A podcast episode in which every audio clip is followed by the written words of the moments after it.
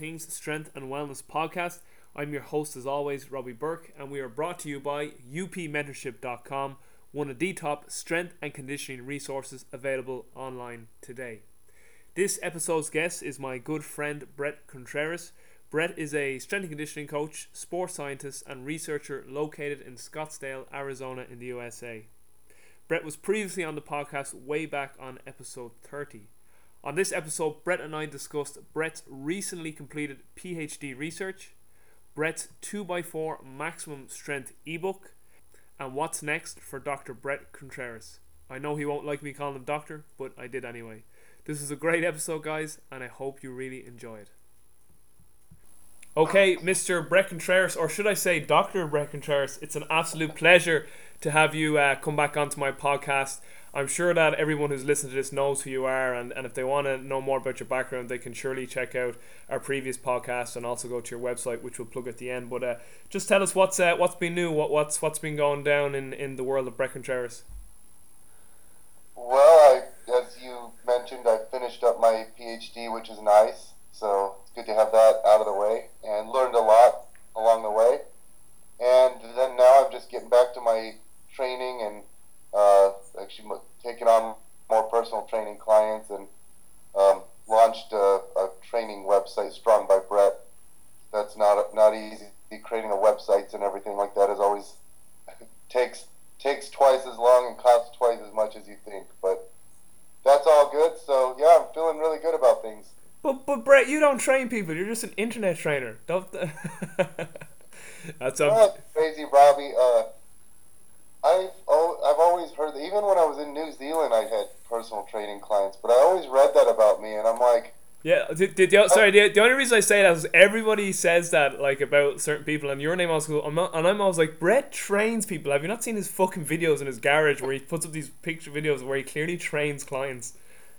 Yeah, it's funny because think about from the day I started, I'd always post videos of my clients, and I always showcase my clients, and there are people in the industry who have been around longer than me, I've never seen one video of them training anyone ever. Yeah. Not on Instagram, not on YouTube, not on any. And I'm not saying they don't really train people. I'm just saying if you train people, why aren't you like what? What is it about my relationship with my clients where they, they love they love it when I you know if I say to them, hey, uh, you mind if I put that? You want me to put that video on YouTube, or are you on? Are you not cool with that? And they're like, oh yeah, please do. You know, they yeah. they love it. So yeah, yeah. I've always going back, you know, from the days of Katie Coles and Carly and all these clients that I used to feature, um, all the way to now on my Instagram channel. You know, I, I'm probably training about 15 people in person right now. Yeah. But you know what's nice? I, I've been doing seminars uh, for the last three months, and so I'll take 16 people, but just once a month I work. You know, it's an it's like a nine-hour seminar, and I work with people the whole day with their form, and I feel like it's taking. It's like you know the first personal training session is the hardest. You're learning about their bodies, and you're trying to get them to squat well and deadlift well and hip thrust well and do all these exercises well. So I'll take 16 people and teach them the whole day. So I feel like it's almost like having 16 new clients for one session. You know, it's a, a lot of learning going on. So I'm really happy with things right now because I feel like I'm my learning is maximized with my current disposition because when I was just a personal trainer, I didn't learn the science. I was weak in my scientific knowledge, mm. but I had tons of personal training experience. Mm and then I kind of during my PhD had to shift m- more towards the science end of things and less would take on less clients. But then now I have relationships with top researchers, and so not only do I conduct research myself, but I collaborate with these top level people. So I learn. So the science is, and I also have my research review service that I do with Chris Beardsley. So I'm sifting through 80 journals every month. Mm. So my the science end of things is great, and then the personal training end of things is great, and especially with those seminars, like I said, because I just I, I feel like this is so second nature to me now, working with people's forum and getting. I had all 16 uh, attendees to my seminar last week, I felt like their deadlift form was like uh, either a nine or a ten out of ten by you know in one session. Uh, of course, they weren't going heavy; they were using like 135 pounds, but still, Mm. I was really proud of it. So yeah, I'm in a good place. It's uh, yeah no I, I- saw that actually on your Facebook feed that you were putting on these seminars in your in your gym uh, uh, like every it was once a month you're saying and I was like this is pretty cool like what, what a great like little service to give to people it was awesome and also I, I would absolutely agree I, I recently took up a teaching position in a personal training college so every month I have a new new group new class uh, es- essentially. So like I have anywhere from like seven to fifteen students a month. And uh, I have to say like between coaching and now teaching it really just helps you to like master your craft even more you know because you're getting you're getting kind of both this classroom aspect as well as the real world coaching aspect. And very similar to yourself Brad like I, recently realized over the last 18 months or two years that my science is really weak and I've actually gone back to reading hardcore science textbooks like biology and exercise physiology and even now just learning basic biomechanics and I'm just like man like I know none of this like basic fundamental science that I really should know if I want to be a you know if I really want to master my craft of being a coach. So I can really appreciate where you're at as well. Well, you, you know, having been a former teacher, I used to teach high school math for six years, and I have my my master's degree is actually in curriculum and instruction, Mm, which I think helps me with my blogging because I come at my blogging from a teaching perspective. definitely. But when you teach something, you retain it a lot better. You, you know, you, if you just memorize something for a test, you'll, you, you don't, you, you might discard that information quickly. When you teach it, you're going to retain it for a long time. So it's a higher level of learning, Yeah, definitely. and also you're probably going to prepare better because you know you have to, you don't want to look stupid in front of these students. So Mm, I totally agree with you. Teaching is uh, such an important part of mastering your craft, and and also what you mentioned, the biomechanics.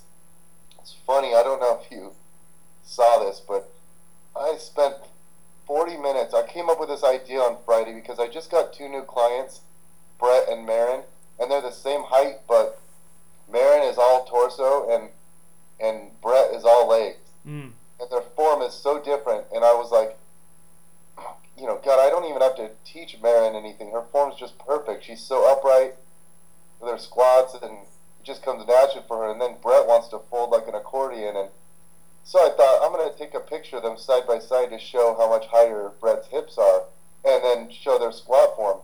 Blog post took me 40 minutes to write, and it's my most popular blog post I've ever written. It got it got it got so many shares. Like on my Facebook fitness page, it got over 700 shares in 24 hours and almost 2,000 likes. But um, then, like I saw, like Layne Norton shared it, and then his got a 100 over a 100 shares just from him sharing it. This thing got 78,000 on my Google Analytics. It got seven no sorry 74,000 views, which is my previous most popular blog was this blog post I wrote a couple years ago called Five Things You Should Do Every Day, and that had like 45,000 or something like that. So blew everything out of the water. But I think the reason why it was so well received is because I think there's a lot of long-legged or long femored lifters out there that are so tired of, you know, you look at social media, every time you do a squat, people are like, you need to be more upright.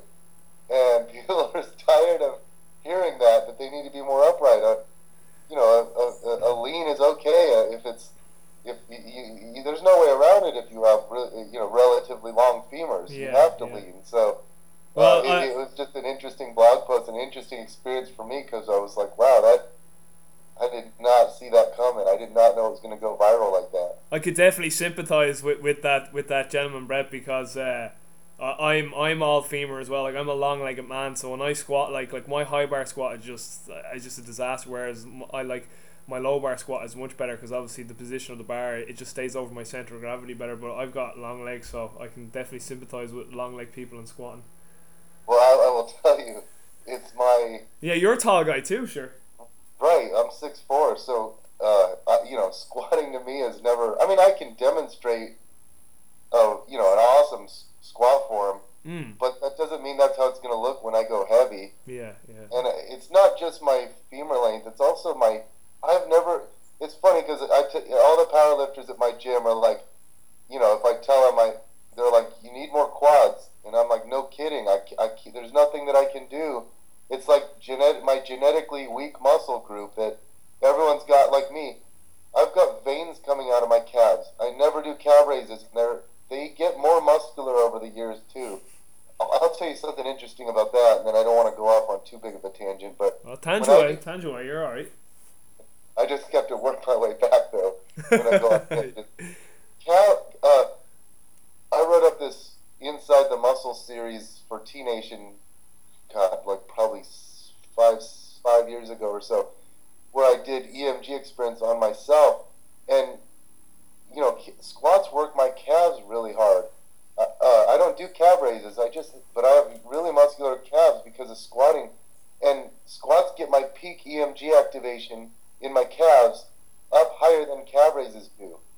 Fuck, So man. I just thought it was like that for everyone, but I checked the research, and most people, they're not getting high calf activation when they squat. Like the mean activity is like 20% in, mo- in most people. So something about my stature that makes me use my calves a ton in my squat. But anyway, um, back to what I was saying earlier, thinking of earlier, the reason why I've learned so much about the squat, why I've become you know, uh, uh, an expert on squatting biomechanics is because I, tr- I wanted to understand why it's so freaking hard for me. For example, the first, I think th- three months into learning the deadlift, I was hitting 405 for six reps. And, you know, I, I, I still can't squat 405 for six reps. I've never done, I, I, my best squat is 425. My best deadlift is 605. I mean, I'm just so much better of a deadlifter. But Yeah. yeah, it's these long femurs. Yeah, I'm the, I'm the same too. Like my, my best deadlift is is uh, 205 at 80 kilo, and my best squat is uh, 170 at 80 kilo.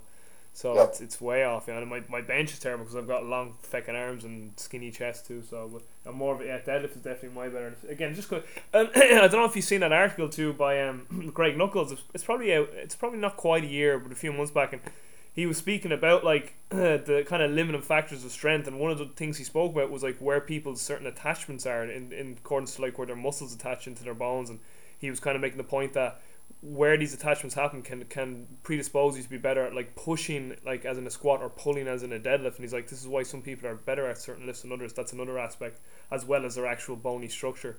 Yeah, it's it's uh, it's fascinating to me, and here's what's so fascinating about biomechanics. Longer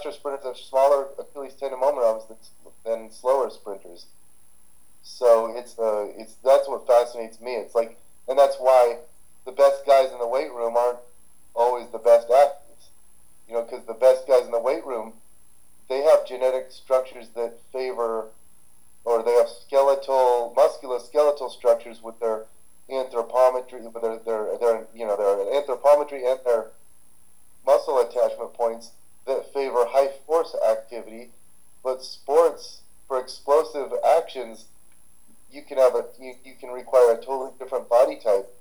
For example, with me, I've never squatted a lot, but I can push forward real hard, and I measured this on a force plate.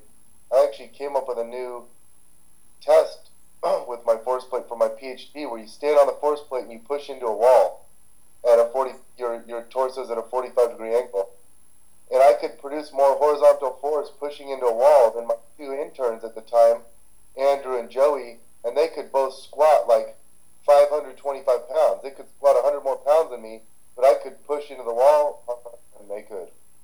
So you know, I don't have good leverages for squats, but I do. That doesn't hinder me for just pushing into a wall, and that uh, applies to sports because in sports, that's a important quality, pushing people forward.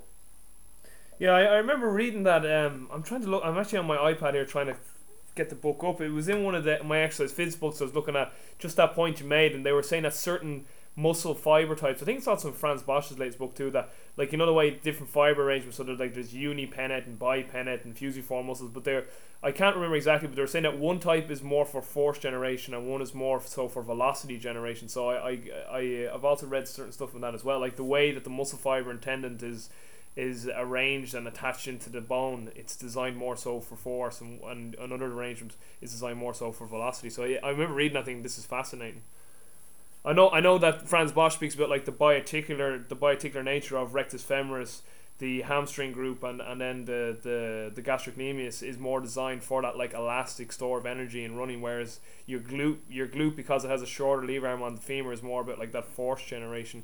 Or I, I think that's right. Anyway, you know a lot more about that than I would, but uh, I've heard of this concept that cer- certain par- certain muscle fiber arrangements and their attachments are more designed for force. Others are designed more for that kind of velocity and elastic energy transfer well, sure, the fiber type proportions, but it's also like, um, like, uh, God, there's an awesome study published last year, I believe, or might have been the year before, but it showed that, so when you're running and you go from like, I don't know, zero to like, I think it was seven meters per second what makes you faster is the calves, the gas, the gastrosoleus complex. Wow. The gastrocnemius and the soleus just, it's not like the hips go working much harder. It's that the calves work harder to, to so you, you, you go higher and you travel further. Mm-hmm. You know, it's not the hip necessarily providing more, much more input, but after that, eventually the calves top out And they can't contract any. They can't. So gr- ground contact gets lower and lower because you're speeding up. Yeah.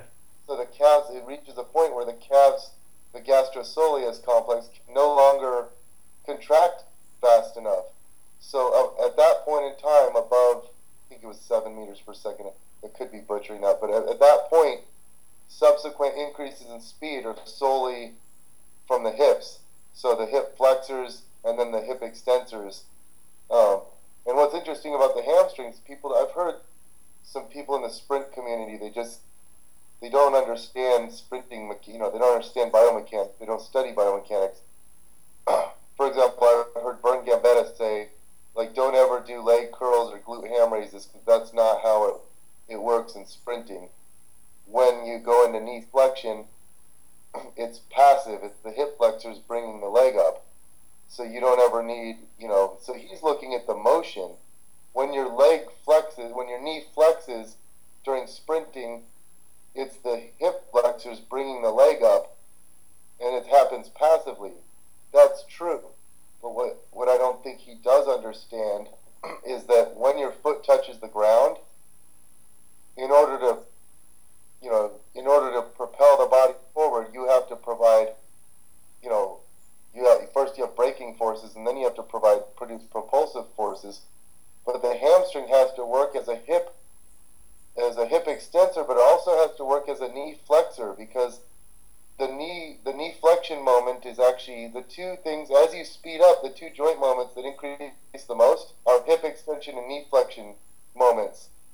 Meaning those the torque around those joints increase the most as you speed up. And the knee flexion component think about it. If you if your foot touched down on the ground and your and your knee just buckled and moved forward you wouldn't produce any force the knee has to stay stiff as you're pulling your center mass over the body and so, anyway, for this reason, hamstrings are so important in sprinting. Mm. So, Bret, one of the reasons why uh, I wanted to get you on was to go through your, your PhD that you done in um, in AUT down in New Zealand. So maybe just give a bit of a history background, like you know, like h- how did this PhD come about? Like, why did you go to New Zealand? I believe then you, you came back and then finished while you were in America, and then um, maybe just speak about your actual thesis, like what what the thesis was, what what was it looking at, and, and like how you came up with this topic for your thesis. So. Okay, so uh, this is a kind of funny story because I uh, uh, my buddy Matt Brughelli, him and my supervisor John Cronin, they published a study. I think it was 2011 maybe it was 2009. I think, I think it was 2011 or maybe 2010, and it was the effects of velocity on running kinematics and kinetics or something like that. That was the title of the study was something like that, and basically was showing that as you speed up, and this kind of jives with what I just said earlier about the calves. As you speed up, uh, once you get to around 60 to 70 percent of maximum speed, your vertical force tops out. So as you speed up, vertical force goes up, goes up, goes up, and then at about 67 percent of max speed, there's no more increases in vertical force, but there are increases in horizontal force linearly as you speed up. So if you go from you know 30 to 40 to 50 to 60 to 70 to 80 to 90 to max speed, there's increases in horizontal force all along the way or net horizontal force, I should say. So, um, so that study came out, and that was back when I was arguing with all the sprint, the track and field experts who thought I was an idiot because I was saying it's all about horizontal force, but we didn't have any enough good research, and so I would get these bloggers who would bash me in the sprint community because they were they only kind of knew of Peter Weyand's research and Ralph Mann's research but I was like, I didn't even know the research. I was just thinking of it from a scientific, from a logical, scientific perspective. Going, to, you don't. Okay, if I want to go faster that way, you push into the ground the opposite way. That's like Newton's laws. You don't. If I want to go faster forward, you don't push harder downward. That will make you go up. You know, like it just didn't make sense to me, and it bothered the hell out of me because I was getting bashed by these guys, and I'm going how what they're saying doesn't even make sense. They're saying that you know as you keep speeding up, the secret is vertical force because you got to get on and off the ground fast, and you can't produce any increasing net horizontal force. Well, that's true, but it's not. Well, that would take me a long time to explain. So they're missing the fact that like horizontal, like Usain Bolt is faster than everyone, not because he has these crazy superior vertical force capabilities. It's because he has horizontal superior force capabilities at high velocities. Like other people can't produce increasing horizontal force at these rapid velocities, he still can. So his hip and knee extensors can fire. Uh, I'm, I'm speculating here, but anyway, uh, when they published this study, I was just a blogger. So I wrote them and said, I wasn't even professional. I think I dropped some F bombs even. I was like, you know, this is fucking awesome. I, I've been waiting for this research to come out. I've been saying this for the last couple of years and taking a lot of heat for it, and it's good to have some evidence behind it. And so I started talking to Matt about his study, and then John, I was emailing, I emailed both of them, and they both replied to me separately. So I'm talking to John and I'm talking to Matt, and I told Matt I would love to get my PhD, but it's just so daunting. I have to get my master's degree in sport in you know exercise science, and then get get a PhD. And he's like, talk to John. He might be able to, you know, accept you as a student. So then I had to go back, and you know, so unprofessional. I had to go back and say, hey, John, I, am interested in getting my PhD. And, and it's kind of funny funny because he's from New Zealand. He's like, "Yeah, let's have a natter on Skype," and I'm like, "What is a natter? A, a conversation, I guess." And uh, another funny story: I go to I go to get on Skype to, to, to have our first natter, and he's like, "Hey, Bret, I, I, I found a Bret Contreras on Skype. Are you Devil Angel six six six? And I'm like, "What? What the heck? what would that mean? I'm satanic? There's some other Bret Contreras that goes by Devil Angel six six six, and I'm like, no, John, that's not my. I'm like, great, I'm never getting in. I'm never going to be accepted to AUT now. But I cleared that up quickly. We had a talk. We got along great, which is so important to have it be a good fit because you're going to be working with this person for a long time. But it just so worked out so well because we're both so interested in the same exact things. So he, you know, is the perfect match, and that's so important for these. I tell these to prospective PhD students. I'm like, make sure you know, find the researcher that does the stuff that interests you most, and vice vice versa. PhD, you know, PhD uh, research professors should find students who are so interested in the same research because then it just it works out so well because you're both so passionate about the same thing. So I go to so I go to you know AUT and I can essentially pick whatever research I want John will support it because he's into the same thing. So I wanted to know the differences between squats and hip thrusts. That used to keep me up at night because I'd be going, why do they? They're both hip extension. What's different about them? You know. And then over the years, I learned more about biomechanics. There's a lot of differences. Their their hip extension torque angle curves are different. They're, and then we did a bunch of studies and we learned all kinds of crazy different things about them. So I'll try to rapidly summarize what I learned in my PhD thesis. So we did a bunch of EMG studies, and we found that hip thrusts are far superior. So, real quick, I'll, I'll preface this. I'm going to tell you the EMG studies, and you'll think that hip thrusts are superior. Then I'll tell you the force plate study that I did, and you'll think that squats are superior. Mm. And then I'll tell you about the training studies, and you'll realize that they're both important. You need to do both of them. So, uh, So, okay, EMG studies, we, we looked at uh, vastus lateralis, biceps femoris, and then upper and lower gluteus maximus. And hip thrusts far out, far out activate squats in, in gluteus maximus and biceps femoris. So glutes and hamstrings are way higher in hip thrust than squats. Um, and the vastus lateralis was pretty similar we also did a bunch of other studies on different hip thrust and squat variations. But um, for example, if you use the same relative loading, you don't get greater glute activation when going deeper than parallel. So like everyone can squat, most people can squat a little bit more going to parallel than rock bottom. So you use a little bit heavier weight going to parallel, and so that um, went against the findings of Caterisano 2001 paper that everyone references when they say go deep for squats.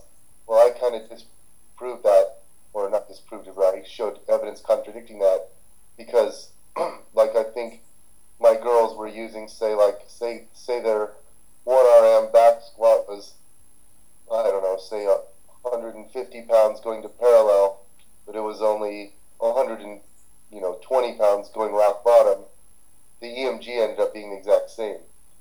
Um, so anyway, that was kind of interesting. So EMG, the advantage would go to the hip thrusts. Then we did a force plate study, and this I thought was a no-brainer because I was like, okay, force equals mass times acceleration. Hip thrusts have the advantage for mass and acceleration because you can go heavier and you can accelerate it faster because you don't have this crazy sticking region like you do with squats. Mm-hmm. So I'm like, this is just uh, uh, mere a formality here. I'm going to go through the motions and get this force plate data, but this just shows how you have an open mind. Everything on the squat came back superior than to hip thrust, and I'm like, what? How's that? I'm like, the, the, the force plate was wrong. It was compromised. We screwed up on data collection. And as I started analyzing it more and thinking about it, hip thrusts are a mostly concentric exercise the people explode up, and then you let gravity. You don't like control it slowly, eccentrically. You just kind of let your hips drop, and the weight comes smashing down to the floor. So, uh, so yeah, we could say lower it slowly and artificially make them have high eccentric forces, but that's not how people do it in real life. So that's what I want to do for this study. How do people really squat and hip thrust in real life? So we did parallel squats versus hip thrust, and what we found was squats have 0.7 meters range of motion, hip thrusts have 0.4. So squats have a lot more of motion, barbell range displacement. Um, hip thrusts are performed a lot faster. Uh, the I can't remember the speeds, but uh, hip thrusts are performed faster. Um, squats have so hip thrusts have higher concentric forces, but squats have so much higher eccentric forces. So when you squat, when you when you squat a weight up and down, you pretty much use the same. Like it's only a ten percent difference in forces on the way down compared to the way up.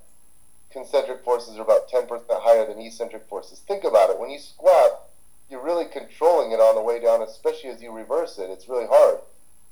But where the hip thrust is almost three times higher in the concentric phase compared to the eccentric phase. So yeah, if you looked at this study, so anyway, then we analyzed impulse and power and work and all these things, and basically concentric power, like in a hip thrust, you have higher concentric forces and power, but eccentric is so much lower. So when you do total, the squat ends up looking a lot better.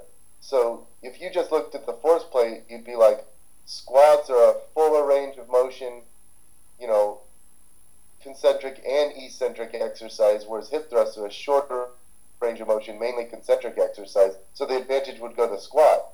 But this is what I try to teach people in my seminars. Um, you, these are mechanistic studies. EMG and force plate are mechanisms. You can learn a lot, but you can't really know. You can speculate, okay, because hip thrusts have higher EMG in the glutes and hamstrings, they're going to lead to greater gluten hamstring hypertrophy, or they're going to lead to greater sprinting speeds, or squat has higher forces, higher eccentric forces, so it's going to lead to higher, greater, you know, greater transfer to, to functional, you know, functional uh, performance. But you're only speculating because you're not measuring those things. If you want to know what has more hypertrophy or what has more transfer to vertical jump or sprinting speed, you have to conduct a training study. You actually have to take people, test them, put them through, say, eight weeks of training, and then retest them. And then you're looking at what actually does happen instead of speculating about what you think happens. So that's the last thing we did for my thesis. We did two training studies. One was just a pair of twins, and one was a team of adolescent male rugby players. So I'll tell you about the twins first. The twins were a pair of identical female twins in their late 20s. And one did six weeks of hip thrust, one did six weeks of squats. They did a DUP, daily undulated periodization scheme, three times a week.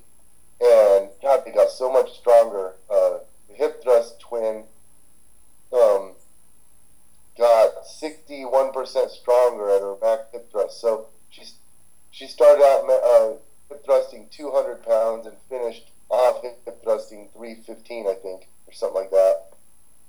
And uh, but here's what's interesting: this the hip thrust twin never did a squat, never even did a squat in her warm up. And all the six weeks of hip thrusting, when she went back to her squat, her one rep max squat was 95 pounds. She hit a 135 pound squat with better form, having never done a single squat, not even warm up. So, I mean, obviously she stood up from a chair during those six weeks, but she never did an actual squatting motion. Not once. So the hip thrust raised her squat big time. The squat, on the other hand, did not raise the hip thrust as much. But, uh, but anyway, we looked at several things. I'll tell you the, the outcomes of that twin case study. The squat twin obviously improved her squat to a greater degree than the hip thrust twin.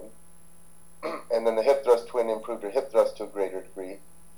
But then we looked at gluteus maximus muscle thickness via ultrasound, and the hip thrust twin saw greater gains in gluteus maximus thickness compared to the squat twin, but it didn't quite reflect the EMG. With EMG, you got like like more than double the activation in the glutes and and in the in the uh, ultrasound measurements only showed 28% in increases in thickness in the hip thrust twin and 21% increases in the squat twin. So the hip thrust beat out the squats, but it wasn't as significant as I would have thought. And that's pretty substantial. In six weeks, 28% increase in muscle thickness in the glutes. That's pretty cool. But they trained, they trained so hard three days a week for six weeks. They were beat, beat up. And that was like, if I would have done another week, they probably would have hurt themselves. Uh, they were ready to deload after that. But anyway, the the last thing we tested with that is that horizontal force plate test, I, uh, or horizontal force test I told you about, where you stand on a force plate, and the hip thrust twin saw way better gains in pushing horizontally than the squat twin. So this infers that if, if you want, like say you train linemen or rugby players or football players and you want to increase their ability to push forward, you should do hip thrusts. And you should prioritize hip thrusts over squats. Okay, now for the training study with the adolescent male rugby players. Um, they did front squats because the coach was more, the coach felt that he was a lot more comfortable using front squats instead of back squats. So we did six weeks of front squats versus hip thrusts. And the uh, we looked at a bunch of different things here. Um, we looked at a variety of measure, measurements. So uh, I'll just test your I'll test you out, Robbie, and see what you think. One group does squats, just squats for six weeks. One group does just hip thrusts. Which group do you think would see better increases in vertical jump? Front squats or hip thrusts? You, you would logically think the front squat because of the force factor. Yep, and that's exactly what happened. Front, front squats are way better for vertical jumping than hip thrusts based on this study. Okay, which group do you think would be better for acceleration? The hip thrust group because of the horizontal force. Yeah, and that was my theory, but I never had any evidence. And it, it, it, I could convince people and make it sound like an interest, you know, an interesting theory, but the sprint guys were always skeptical. They're like, eh, you know. But now, now we have some evidence of that. So yeah, hip thrusts were way better for for 10 and 20 meter acceleration. And by the way, sports are about acceleration, not maximum speed. You know, most of ground sports, it's all about acceleration. So um, what would you think for horizontal jump? As in a broad jump? Yeah, broad jump. Again, I, I would. Uh, my first reaction will be the hip thrust again because of the horizontal force. Yep, you're three for three. So horizontal, uh, so, sorry, hip thrust was better, but it wasn't significantly better. But it was, it did edge out the, the front squat. Um, obviously for front squat strength, front squats were superior. For hip thrust strength, hip thrusts were superior. Here's a cool thing that showed the transfer though. If you did front squats and never did hip thrusts, you gained about half as much strength on the hip thrust as the hip thrust group without ever hip thrusting. And vice versa. If you did just hip thrusts and didn't do any front squats, you gained about half as much strength on the front squat as the front squat group without ever front squatting. Yeah. So that shows that they do transfer to one another. So if you have an injury you know, say your knees are hurting and you can you can't front squat, but you can hip thrust, or your back is hurting or something, it shows that you should be doing these other exercises to help. Well, that's I can't cl- I can't totally claim that, but it, you know you can surmise that based on those findings that, these can help you retain your strength on the other lifts. And then here's the last thing that was interesting to me what would you think would lead to better transfer to isometric mid thigh pull? So, like standing on a on a force plate, bar is at mid thigh position, and you pull up as hard as you can, kind almost like a deadlift lockout, but your knees are underneath the bar a little bit more. You, I think initially you because you're probably standing vertically, you might say a front squat because again at the top of the deadlift it's kind of almost just you're locking out your your your knees and um. But then if you suppose you thought about it too uh, hip thrust is, is unique in that you're get you're still getting a, a kind of a lot of load at that lockout position your hip. So I'd say that probably both contribute to a degree, but to to speculate which one would help more, I'd actually probably say the hip thrust. Wow, Robbie, your intuition was great. You nailed every one of these uh, of the outcomes. So yeah, the hip thrust greatly outperformed, and we didn't see that coming. We thought it would either be a wash or maybe the squat because it's vertical. But the hip thrust, I mean, it's so far. I can't remember the percent improvements. It was something crazy though. Hip thrust was so far superior to, and that's what I think it means. You know, I would tell all these powerlifters that I train with, whenever they stall at lockout, I go start doing hip thrusts and back extensions, and you'll build end range hip extension strength, and you'll be able to lock that out. And most of them come back to me and say, "Hey, I took I took your advice, and I, my lockouts have never felt better." So, uh, so that, so anyway, those were my PhD findings. Um, I think it's an awesome. I'm really proud of it, but just as a researcher, it's so daunting because you're like, okay, I did that twin case study. That's just a case. It's cool that it's twins because it removes the confounder of genetics, you know, but it's still just a case study. Now I need to do that with a, a big group of people.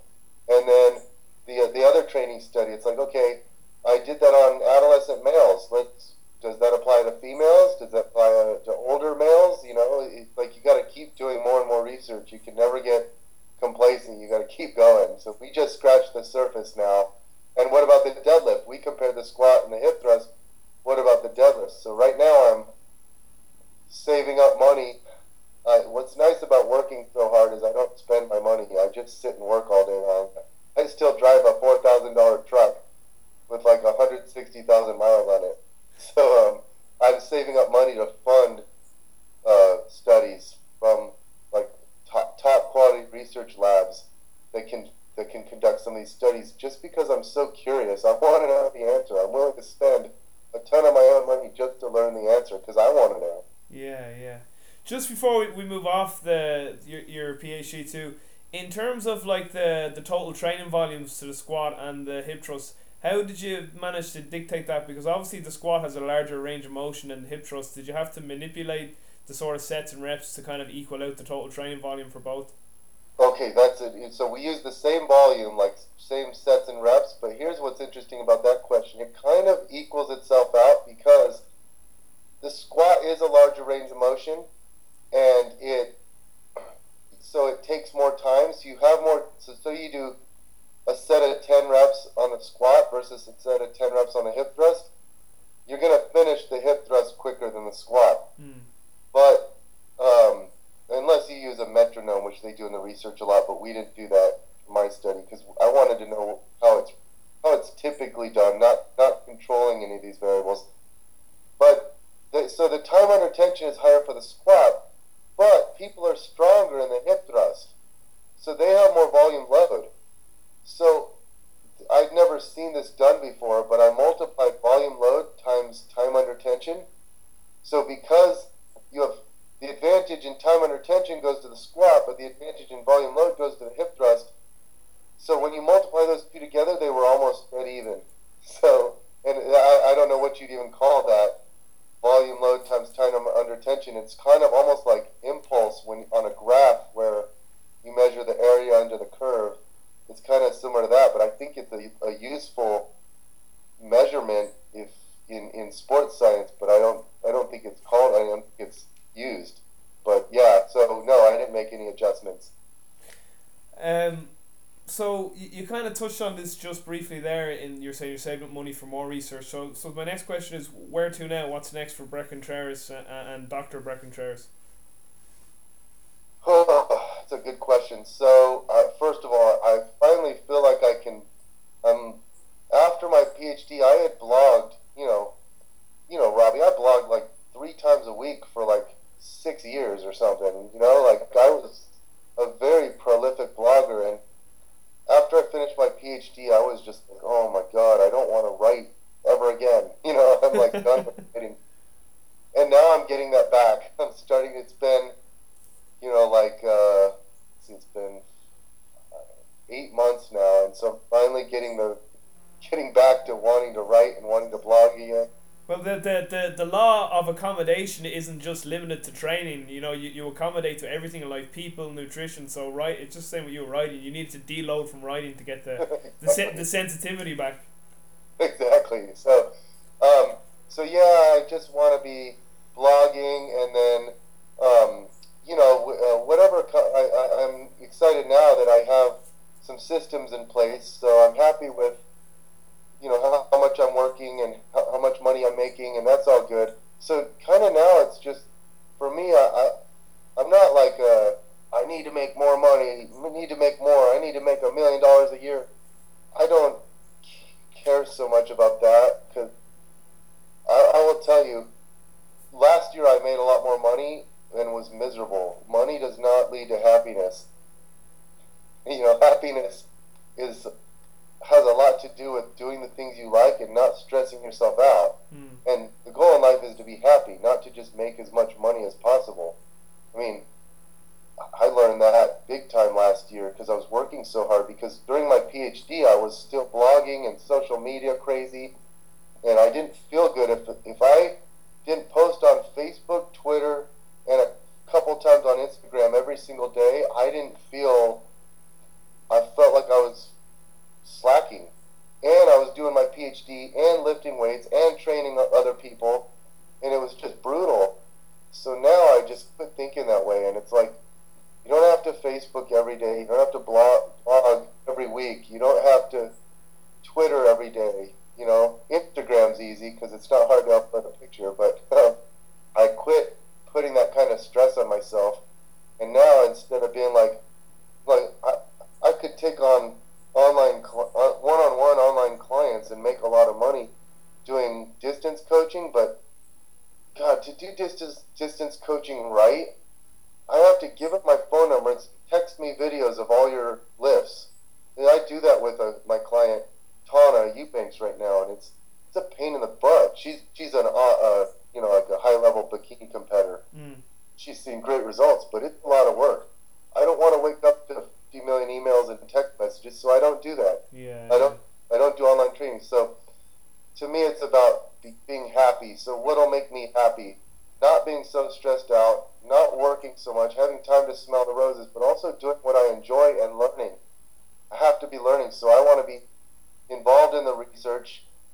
And you know, I like my my I call them the glute squad. My my clients that I have, I've got nine people that come on Monday and Fridays. So I train nine people at once, and then I have a group that comes on Tuesdays, and then I have a couple of random clients. But it's a good. Uh, it's I like the nine people. They're all people I care about and like. I don't have any. You know those. You know when you're a personal trainer and you're like, oh god, I gotta train this. The ener- the energy vampires.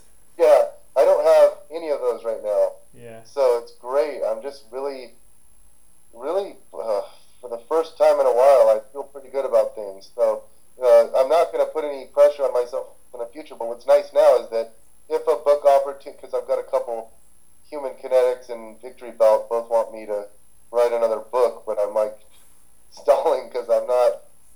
I'm like uh, just don't don't want to take on another big writing assignment, but that's a possibility. And then I I don't know I I I'm speaking at more places now. I I, I think I speak at like eleven different places this year.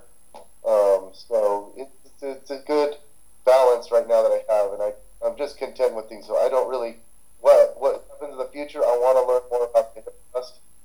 I want to get more research done with that, and I'd like to eventually put out a good product with all the exercises that I like doing and really teach the biomechanics of them. You know, but that's not. I'm not putting any pressure on myself. Yeah, yeah. Bret, uh, a question I've always wanted to get your take on since I last interviewed you was uh, like a big push lately in the industry has has been to be more evidence based and to to be more critically minded and to, to, to incorporate more critical thinking into the whole uh, fitness profession. Like for individuals like kind of like myself who don't have a scientific background but who would like to become more sort of scientifically minded and more evidence based, what, what would your advice be like? You know, like is there any resources like so? there's a lot of people out there who just don't know how to read research. Like, how, how can you actually read a paper and understand, like, what are p values, what are standard deviations? Like, where would be a good place for people to start to be able to, like, read scientific research and actually be able to understand it? Well, that's a good question. Well, first of all, Robbie, I, I, I want to defend you first because you've done it in the right order. You know, I remember you on the strengthcoach.com forums, and I don't know if you're still active on there, but you learned, you know, if if you're starting out, pick a good. eh, Say you say you want to be a power lifter or a personal trainer, or a strength coach, or a physical therapist. Find some good professionals to learn from, and just copy them. You know, because their system's probably going to be better than yours, because you, you're you're green. And then, you know, so you, you learned the practical side of things, uh, you know, through through Mike Boyle's approach and Dan John's approach and all these people. And I, I would rec- I would recommend you doing it that way. But the problem with that is humans ha- are, you know, erroneous. And I always say that at my seminars. Probably ten different things I tell you today will be wrong. I'm, I'm too stupid to know it right now. You know, I'm I. It's just how it works. I can look back on things from five years ago and just cringe because I, I thought I knew the answer, but I didn't. But that's all. That's all part of the process. It is part of the process, and if you're not doing that, if you're not cringing at what you were doing five years ago or what you wrote, then you know you're probably not doing it right. But anyway, uh, you don't like. I always tell tell people who are too hard on, on themselves about the research. Uh, you know, I remember it was Bob Alejo on the Strength Coach forums. He was like, "I've never learned. I've never uttered or even paid my uh, any concern to rate of force development in my entire life." And he's a professional strength coach for I think the Oakland A's back then. So it's like you can be a good you can be a great coach and not know the science that well. If you know how to coach the lifts and write a decent program and you're like motivating and a good, you know, people want to follow you because you're a good leader, that's like, I don't know, that's a, a huge percentage of it. Oh yeah, definitely. That's Yeah. like eighty percent of it. But I don't like the the polarization. So you get these scientists that overvalue science and undervalue the practical side of things, and vice versa. You have these strength coaches that, you know, who cares? This, you know, the science is, you know, you don't need the science. You just need to have get get in your hours in the trenches, and that's just silly because obviously to be your best you'd want to do both you want to, to improve in both arenas and that's that's it's weird that's a united states thing when you meet the strength coaches around the world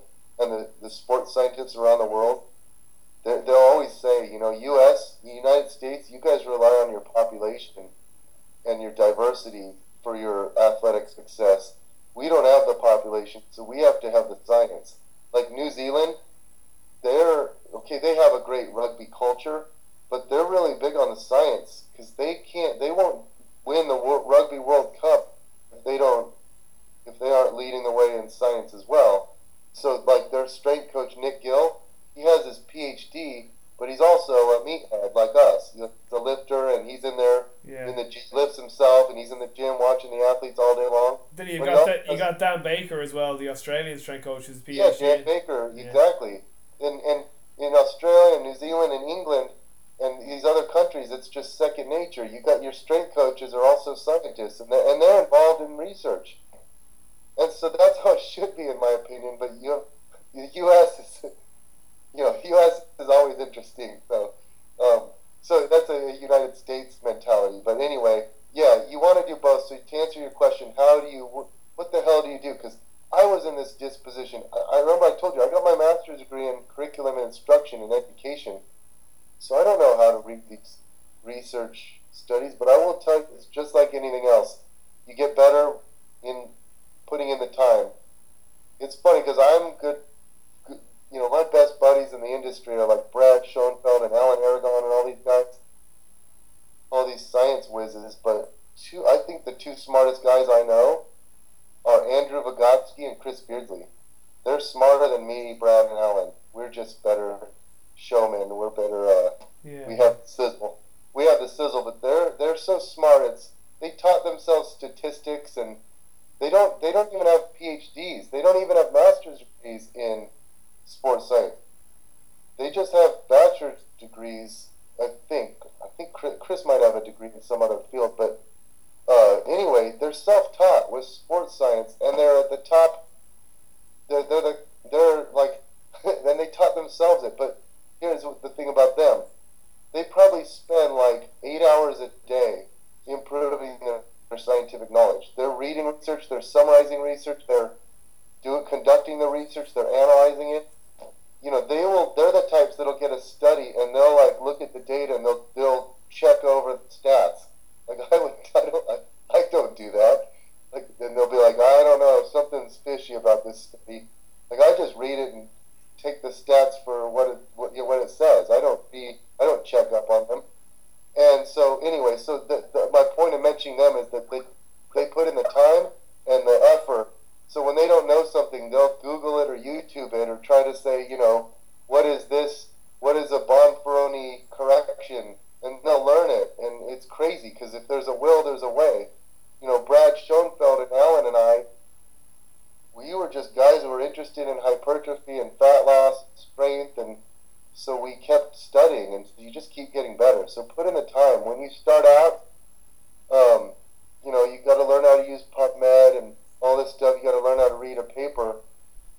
But this comes in time, and it, you just get better and better at it over time. But I'm trying to think how you can take a shortcut. I know Alan Aragon has his research review. I have a research review. But those summarize the research. It's a good quality to have someone sit down with you and teach you. I had a journal club. I was going to really start. I've been so busy, but I had one club meeting where I, t- I went through all of the study to show people the things to look at, you know, and, and even pay attention to the journals and the authors because I'm at a point where I know all the main authors in strength and conditioning and biomechanics, and so I'm like, oh, this is this author's paper. This is going to be a good one. You know, this this person's high level. They're the best. You know, in this field, this is a great paper. This is a good journal. You, you, that takes time, though. It all takes time, and uh, I guess if you get a good professor, but I don't know products that'll teach you how to be. Well, Mark Young came out with one years ago. I, I, was, even, I was, just about to say that he actually came out with yeah, how to read research, isn't it? That was years ago. I don't even know if he still sells it, but um, I actually, I actually have it, so I do. That's funny. So, so that, but it t- it just takes time because even now, and you don't don't beat yourself up because we're all works in progress. Like I'm, I need, to, I have things as a researcher that I need to improve. I need to improve my statistics knowledge. I need to improve my methodology knowledge, but you know, I'm not going to beat myself up over that because I'm young as a researcher. I'll get better. And, you know, one thing I do have is the practical side of things. You know, I can look at a study and go, because I've been a trainer for so long and a lifter for so long, I know what's important and what to pick out of that and yeah. how it's relevant. Other people don't necessarily have that skill.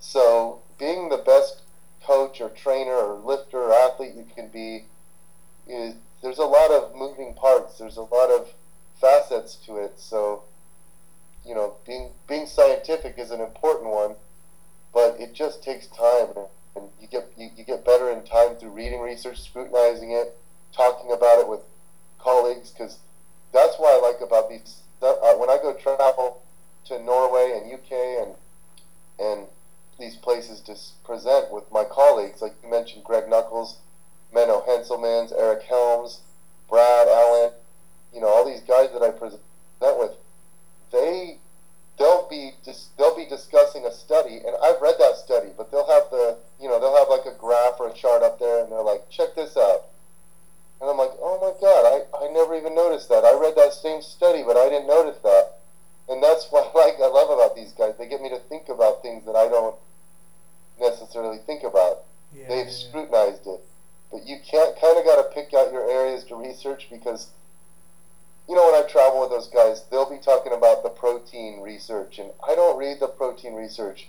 I, I, I, I love hypertrophy, but I don't memorize all the signaling research. Like, you know, mTOR and yeah, mTOR and MPKT and oh yeah, I know what you're saying. Yeah, like I can't tell you the mTOR pathway. Brad, Brad can tell you down to like the exact molecules. Like this happens, then this happens, and this.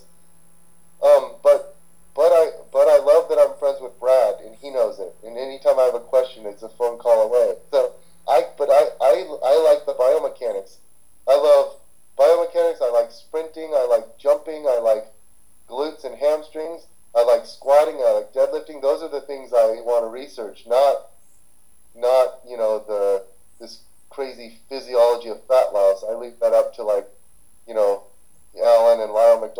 those types. But you know, you got to pick it because for me, it's not hard work. It's fun. I like. I actually enjoy like.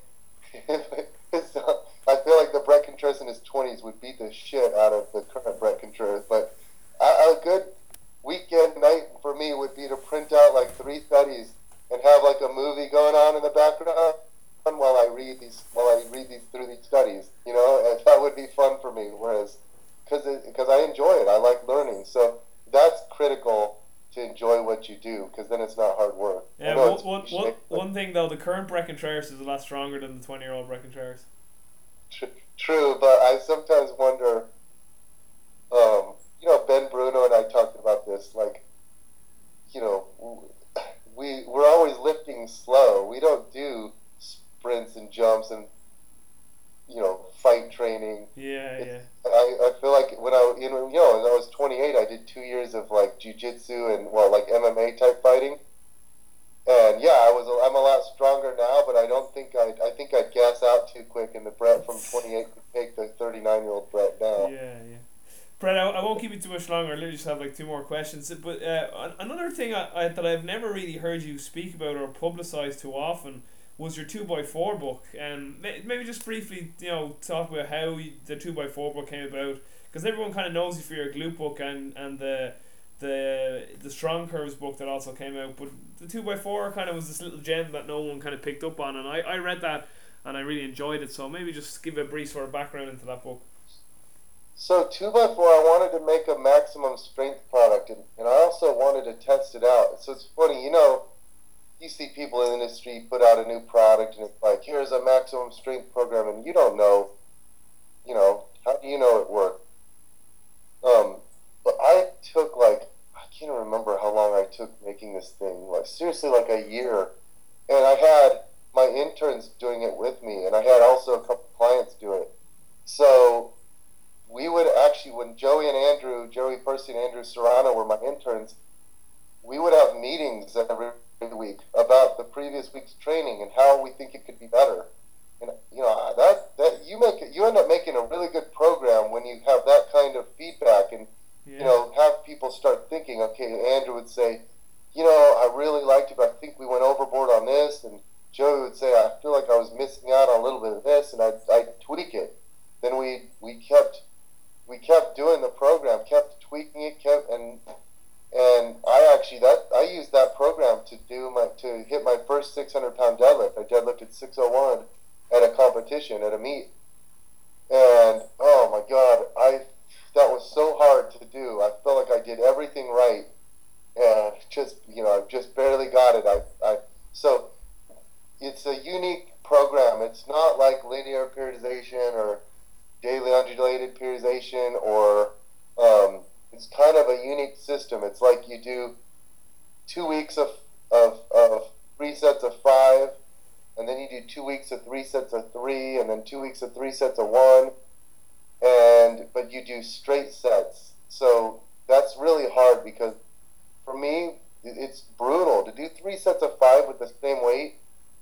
You know, oh God, like I think my deadlift at the at one point in time was like five 515 for three sets of five, and like, oh god, I'd rather jump off a you know a building than do yeah. three sets of five deadlifts.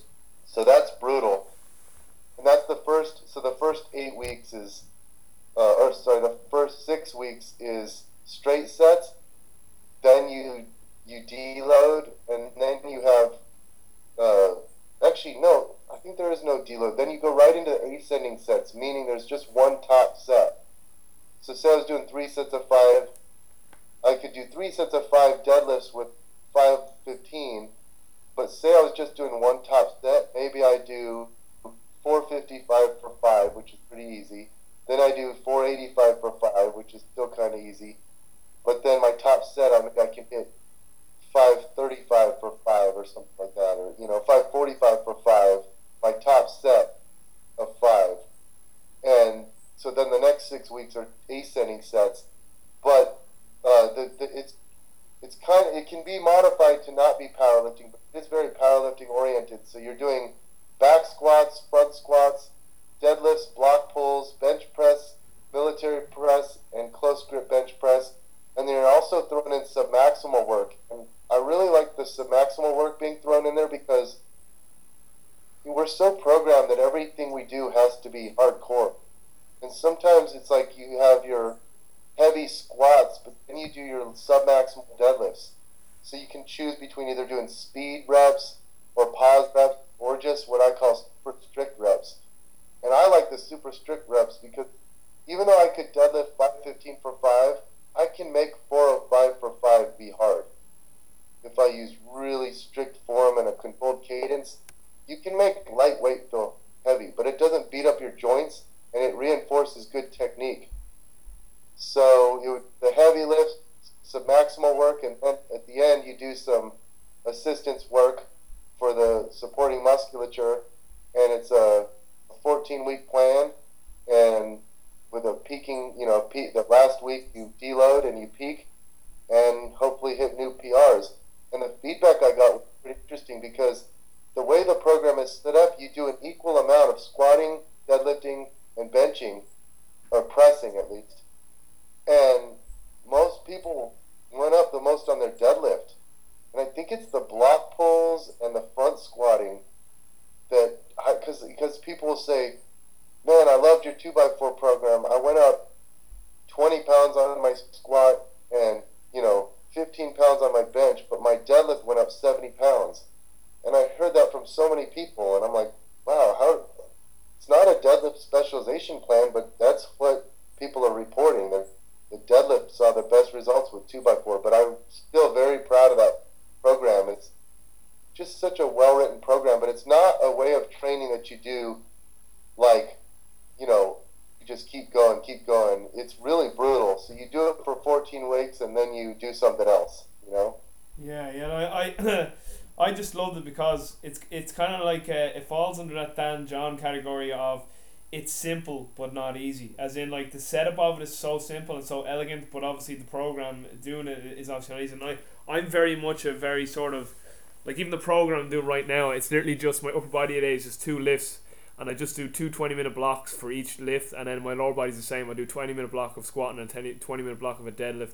And then the next lower body day, it's deadlifts the primary and the squats my secondary. So I, I like really vanilla type setups, but like again they're they're easy set or they're simple setups but they're not easy. So I, I just loved that that the way you put that program out. And I just felt as well that it was kind of so kind of uh, under the radar you know? It's kind of like oh Bret wrote this book that nobody well, really ever talked about. I'm, well let's state the obvious. I'm not some powerlifting freak you know? I'm pretty weak compared to all my all my powerlifting friends are so much stronger than me so yeah yeah I think that's why I'm not known for my maximum strength but my argument there would be who do you think writes the best programs? People who cut, strength comes easy to, or people have to work their butts off for it? Yeah. But uh, funny you said that about the. I had some people. I gave a free two week. I just launched Strong by Bret a couple weeks ago. I gave a free two week trial, and most of the people like it, but some of the people I think I had 17 cancellations, and all of them said, you know, I really love Brad. I'm a big fan, but I need a more advanced program. Oh my god. I'm just like, I know what they think. They think. So they do need, I. Yeah, yeah. I know. I know what you're about to say. Go ahead. But yeah, they they need five sets of this with drop sets and every exercise under the book, and it's like, man, if that worked, that's what everyone would be recommending. But you have to strip things down and get back to the basics if you want to see results. You can't just do every exercise in the world with every advanced training method and think you're going to see results. It's not what you do; it's how you do it. Like it's uh, I I had students there one day too, Bret, and, and we were going over barbell complexes. You know, it was one of our kind of workshops that that day that we were in. And I was saying, guys, these are pretty brutal when, when you do them, when you go at them hard. If you if you're, was like, you know, you can use barbell complexes for many things. You can, you can use them to warm up. You can use them for a little bit of work capacity. You can use them for some body comp. You know, it really comes down to the intensity in terms of the load and the bar. So like, I was trying to make the point, you know, that it's really up to you how hard you want to go with these. And I said, when you go hard at them, they can be brutal. Like, and we, we went through like some you know complexes, and then there was this one student like, oh, they, that was so easy, like they, uh, they were easy, and I was like, yeah, because we were just doing it with empty bar, teaching technique, like, and like other people there who had done it, they were like kind of looking at her, shaking their head, going, you, you just you just don't understand. What's funny, Robbie, is I can use the bar with those. I think it's just from being tall. Even just the bar wipes me out with those complexes. Yeah, yeah. So, uh, but I get I get hundred percent what you mean. My my last question. This is probably going to be sound a bit odd, but it's just from yourself and, and Eric Helms, and I've heard you guys both mention John Cronin, and I've heard a few people talk about him. Can you maybe just speak about like you know about John, like uh, how much of an influence he was uh, at AUT, and, and I heard he, he overcame cancer, and Eric Helms said he's a you know said he was a huge influence on him, and no doubt he probably is an influence on you too. So, how how how like how much influence was John on you over this whole process? Oh God, I, John's like a second father to me. Um, that's that. That's why I asked. That's the, and I never heard you or Eric say that, but I could just tell by your voice when you spoke about him he's a unique guy. It's funny because you know everyone has his quirks, but what I learned from John is because you know this is kind of funny. When I moved to New Zealand, John's like, "Oh, you can stay with me in my basement." You know, he, so him and his in New Zealand, not, not everyone gets married. Like it's not husband and wife. It's a lot of them are just their partners. You know. Yeah, yeah. But I stayed in the basement for like five months. Like they, they, they wanted me out of there within like a month or two, and I just never looked for a place. And they they, they would kept hinting like, yeah, you should go find a place. But it, it, where we were staying, it's a lot of flatting. Like you rent rooms out of people's houses, and I don't. I just just I don't know. I I don't. I live by myself. Like I have a three bedroom house here to myself here yeah, in Phoenix. Yeah. I don't like living with people, and and they don't have a where I was staying. They don't have a lot of apartments, and I wanted a, a condo or apartment by the beach, so it's those are very expensive. But I just wouldn't look. I just got complacent. So I lived with John for like I think it was like five months. It's funny they had to make a Bret Bret Contreras rule where new students can only stay for a month or two and they have to get out of there because I just stayed and probably over wore out my welcome, but I know John kind of liked it because I'm such a workaholic. He'd be like, I remember the second night I was in town, he's like, I was, he's like, Bret, you need to publish more. You, you, you need to publish. You, that's you're going to be criticized because you don't have any studies. So the next day, he's like, you should do an, an exercise technique, just a simple one for the hip thrust, and publish it in Strength and Conditioning Journal (SCJ). So the next day I had it finished. You know, I'd stay up. I stayed up till like five in the morning and did it. Wow. And he's like, "You did it already?" And I'm like, "Yeah, you told me to." So I, I was just a workhorse there in New Zealand. So uh, John and I, you know, we got a lot of good work accomplished. And I remember for my paper, "Are all hip extension exercises created equal?" where I looked at the torque, uh, the torque angle curves associated with uh, horizontal back extensions, 45 degree back extensions, and good mornings. Mm. And that, that was just me.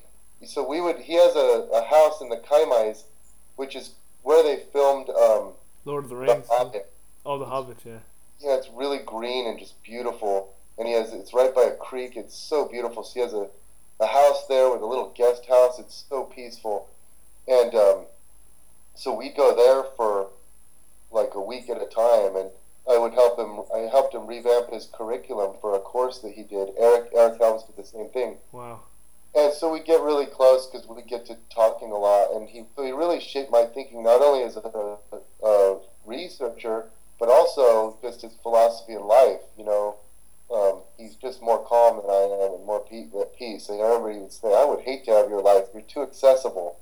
You're too accessible." You know, I like being flying under the radar, but you know, John and I did the uh, for that hip extension article I wrote. I told him about it. He's like, "Well, let's do it right now. Let's create a reference individual." And I'm like, "How?" He's like, "I'm shorter. You're tall. Let's average you and I out." And so that's right there. We create a hypothetical 200 pound man. Here are his dimensions, and then we calculated the torque based on that. And so it was a theoretical, thing, like a model paper, so it could be published in SCJ and it's a cool paper. You know, I'm really proud of it.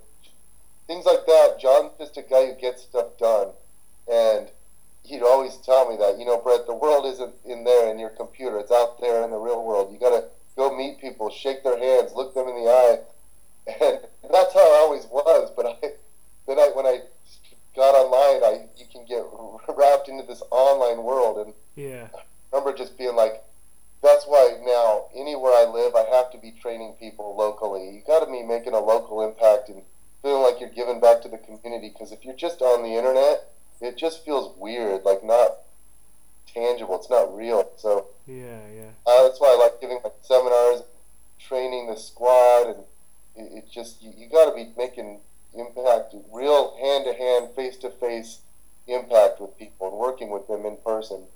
Uh, this this may sound a bit weird too, but even just since last time I spoke to you, you, you even you come across a lot more zen or calm since last. Not not that not that you were ever like uh, hyper or angry, but you, you just seem a lot more chilled in yourself, like a lot more at e- a lot a lot more at ease. But I I struggle with that. You know, I have. Uh, it wasn't until the economy collapsed. I was actually a peaceful person, but I left teaching, and then in, in 2008 ish or seven, I think it was, the economy collapsed, and everyone, my whole plaza went under. So like my studio lifts was kicking butt. Yeah, yeah. I had 55 clients my third month, and I also invented the Skorcher, and I partnered up with investors, and I thought I was, you know, I thought I was going to be a rich. I thought I was going to strike it big, and when the economy collapsed and my investors pulled out of Skorcher, and then lifts, my plaza went under, and I'm just like, oh my god, what am I going to do? I I became uh, a little bit bitter and jaded and re- resentful, and started developing anxiety at that at that point in time because it was like I, I, you know I was a school teacher and then I left to, to open up my training studio and then now I'm back to square one. What do I do? I've start a blog. How am I going to make money? Yeah, yeah. And then over the years I've learned, you know, I've struck a happy medium. But last year, the last time I did this podcast, it was during the you know during this time where I'm finishing up my PhD and I'm I'm juggling too many things and I'm putting too much pressure on myself with. Yeah social media. You know, you get addicted to the social media. Oh, of course. Like there, there's research to show like the they were looking at like dopamine release of people every time they went on to just their phone or and then if it was Facebook and a like it was it's just like a dopamine fix. Apparently, we get fixed it like we get this release of it's a reward center in our brain. So right, and and and it's so addictive. It's so, well, it's also such a turnoff when you're out when you're out with people and they can't put their phone away, yeah. oh. can't even have a face to face conversation. And you know, so I I try to have a, a healthy balance now and not put put so much pressure on myself because the happier you are, the more effective you're going to be in every aspect of your life. Absolutely. You know, yeah. so and and also I remember telling my mom, my mom and I had this argument like a year ago. She's like, she's like, the point of life is to be happy. And I'm like, no, the point of life is to, it's a lot more than that. You got to make a difference. You got to, I don't want to be ordinary. I want to, you know, when I die, I want a Wikipedia page like, here's what this guy did. I want, I don't want to be ordinary. I don't want to just, you know, I want to impact the world. And, but what's the point of doing that? What's the point of impacting the world if you're miserable? What's the point of making a lot of money if you're miserable? it doesn't make sense. So yeah, I did research on happiness a couple years back, and I learned a lot. It's not related to money. It's not related. It's more about your social support and your connections and helping others. You know, helping others is important for your own happiness. So I try to do good deeds, and yeah, yeah, I, I, something I have to constantly work on, Robbie. And I get the sense from you that it's something that comes easy for you like you seem a peaceful person, but I'm not naturally. I'm kind of naturally I'm a irritable prick, and so I have to really work on it. And but it's just like working out or dieting. Yeah. It becomes habitual, and it you have to work on it, and then it becomes you know, and, and you can see improvements just like anything else. Well, I, I think it's perspective too, because if you mentioned there, like you kind of mentioned two or three times already, people think that if I make money, it'll make me happy, and people kind of see uh, happiness and wealth, and when they when they hear the word wealth, they they assume that wealth automatically means monetary wealth. But wealth has so many different uh, so many different aspects. Like you have your your wealth with your relationships with your friends, your family, your community, wealth with your health. Your health is also wealth to you. So it, it, the like success is determined in many ways, not just monetarily, and then happiness is determined in so many different ways, not just monetarily either. There's so many aspects that go through it, and it seems like over the last two years, as you said, when you started studying happiness, you started to see there was more avenues to it too. But no, as I was saying earlier, you just see it, it definitely I'm definitely sensing you're definitely in a, a way better place, and I'm delighted to hear that. Well, thank you, and and it's funny. Uh, just add to this, someone someone on, online accused me of fabricating my hip thrust EMG results, and um, and it, this this I was talking to my friends in Norway about this. All the all the presenters that I've talked about during this podcast, like mm. Matt Allen, uh, is Greg there? Greg's coming this year, I think. Uh, Menno and all these guys, and we're talking, and I'm like, could anyone fabricate research? Like, I would never inject false data into the. Ugh, I could, I couldn't do it. I couldn't. I would feel wrong. I would. I you know, just I couldn't sleep at night. But the other thing is, what what would you think? Let's say I was making up my EMG data. What do you think? Do what, how stupid would I be? Someone's going to duplicate my research. It'll probably get duplicated a few times in the next ten years and if they came up with way different numbers, I, I'd look like a complete idiot. You know what I mean? Like, yeah. all the researchers would look at me and go, "You liar!" They'd never trust me again, and I'd be the laughing stock, and I'd never, I wouldn't be speaking at the same seminars as them. And I was thinking about it. I, I you could be like Brett if you just sell out. You know, you can make ten million dollars and buy this mansion and retire and live the rest of your life. And, but but these guys, but all the top people in your field will know you're full of crap. They'll know that you won't be taken seriously by them anymore. Mm. It would never be worth it to me because then what? I have this mansion at the top of some mountain, and I'm I'd be sitting out on the balcony, looking out, going, this, this, it's not worth. I, it wasn't worth it. I, I I, I would rather be living in a normal place but still have the respect of my peers and be able to collaborate with them yeah.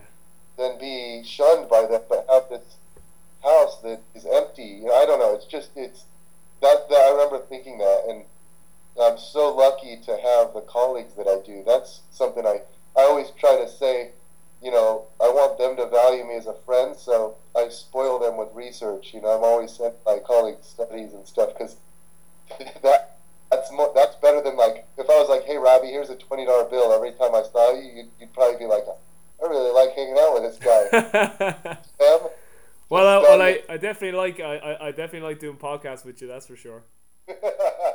Just these guys hand them a study that of their interest is like me handing them a twenty dollar. Yeah, so. yeah, absolutely. Um, Bret, that's pretty much it for, for today. I don't want to keep you any longer, and, and uh, I have to prepare stuff for, for, for class tomorrow too, so I better get going myself. But this was absolutely brilliant. I mean, I could talk to you for another God knows how long. It was really good. Have you uh, just you've lots of speaking arrangements, or you some speaking arrangements coming up? Would you maybe I uh, want to either give the dates or even give the, the links or the website where people can check out your upcoming seminars, and then if you have any upcoming projects or products or anything at all that you want to tell the listeners about. No, well, if you just go to uh, bretcontreras.com, or you can just type in the glute guy into Google and my yeah. my blog comes up first thing. But there's a tab, speaking engagements, on the tab, and it shows I'm speaking in uh, UK. Uh, speaking at the fitness summit. I'm speaking at two of the, both of the NSCA conventions, the national and the personal trainer. Great. I'm speaking in Australia uh, later this year and Norway again. Um, but the blog has all the links to my social media, and uh, and there's a lot of articles on the site too, including if you go to the About Me and Articles tab and you scroll all the way to the bottom, there's like 30 articles I've published, and there's you can click on all those and get the full PDFs of all the journal articles that I've published wow, too. So that's awesome. That's all available on the blog. That's great. Okay, and obviously in, in the show notes I'll link to, to Bret's website. So, uh, Bret, just stay on for like a, a one minute after I wrap this up. So I'll just say my goodbye to you offline. But guys, what an absolutely brilliant podcast with uh, Doctor Bret Contreras. I know, I know, I, I remember on Kier's uh, podcast. You're like, don't call me doctor, just just call me Bret. So I know Bret Bret's very humble. So it was an absolutely great podcast again with Bret Contreras. It was uh, brilliant to have him back on, and no doubt we'll have him back on in the future. So, for everyone listening, I'll talk to you soon, guys. Take care and stay strong.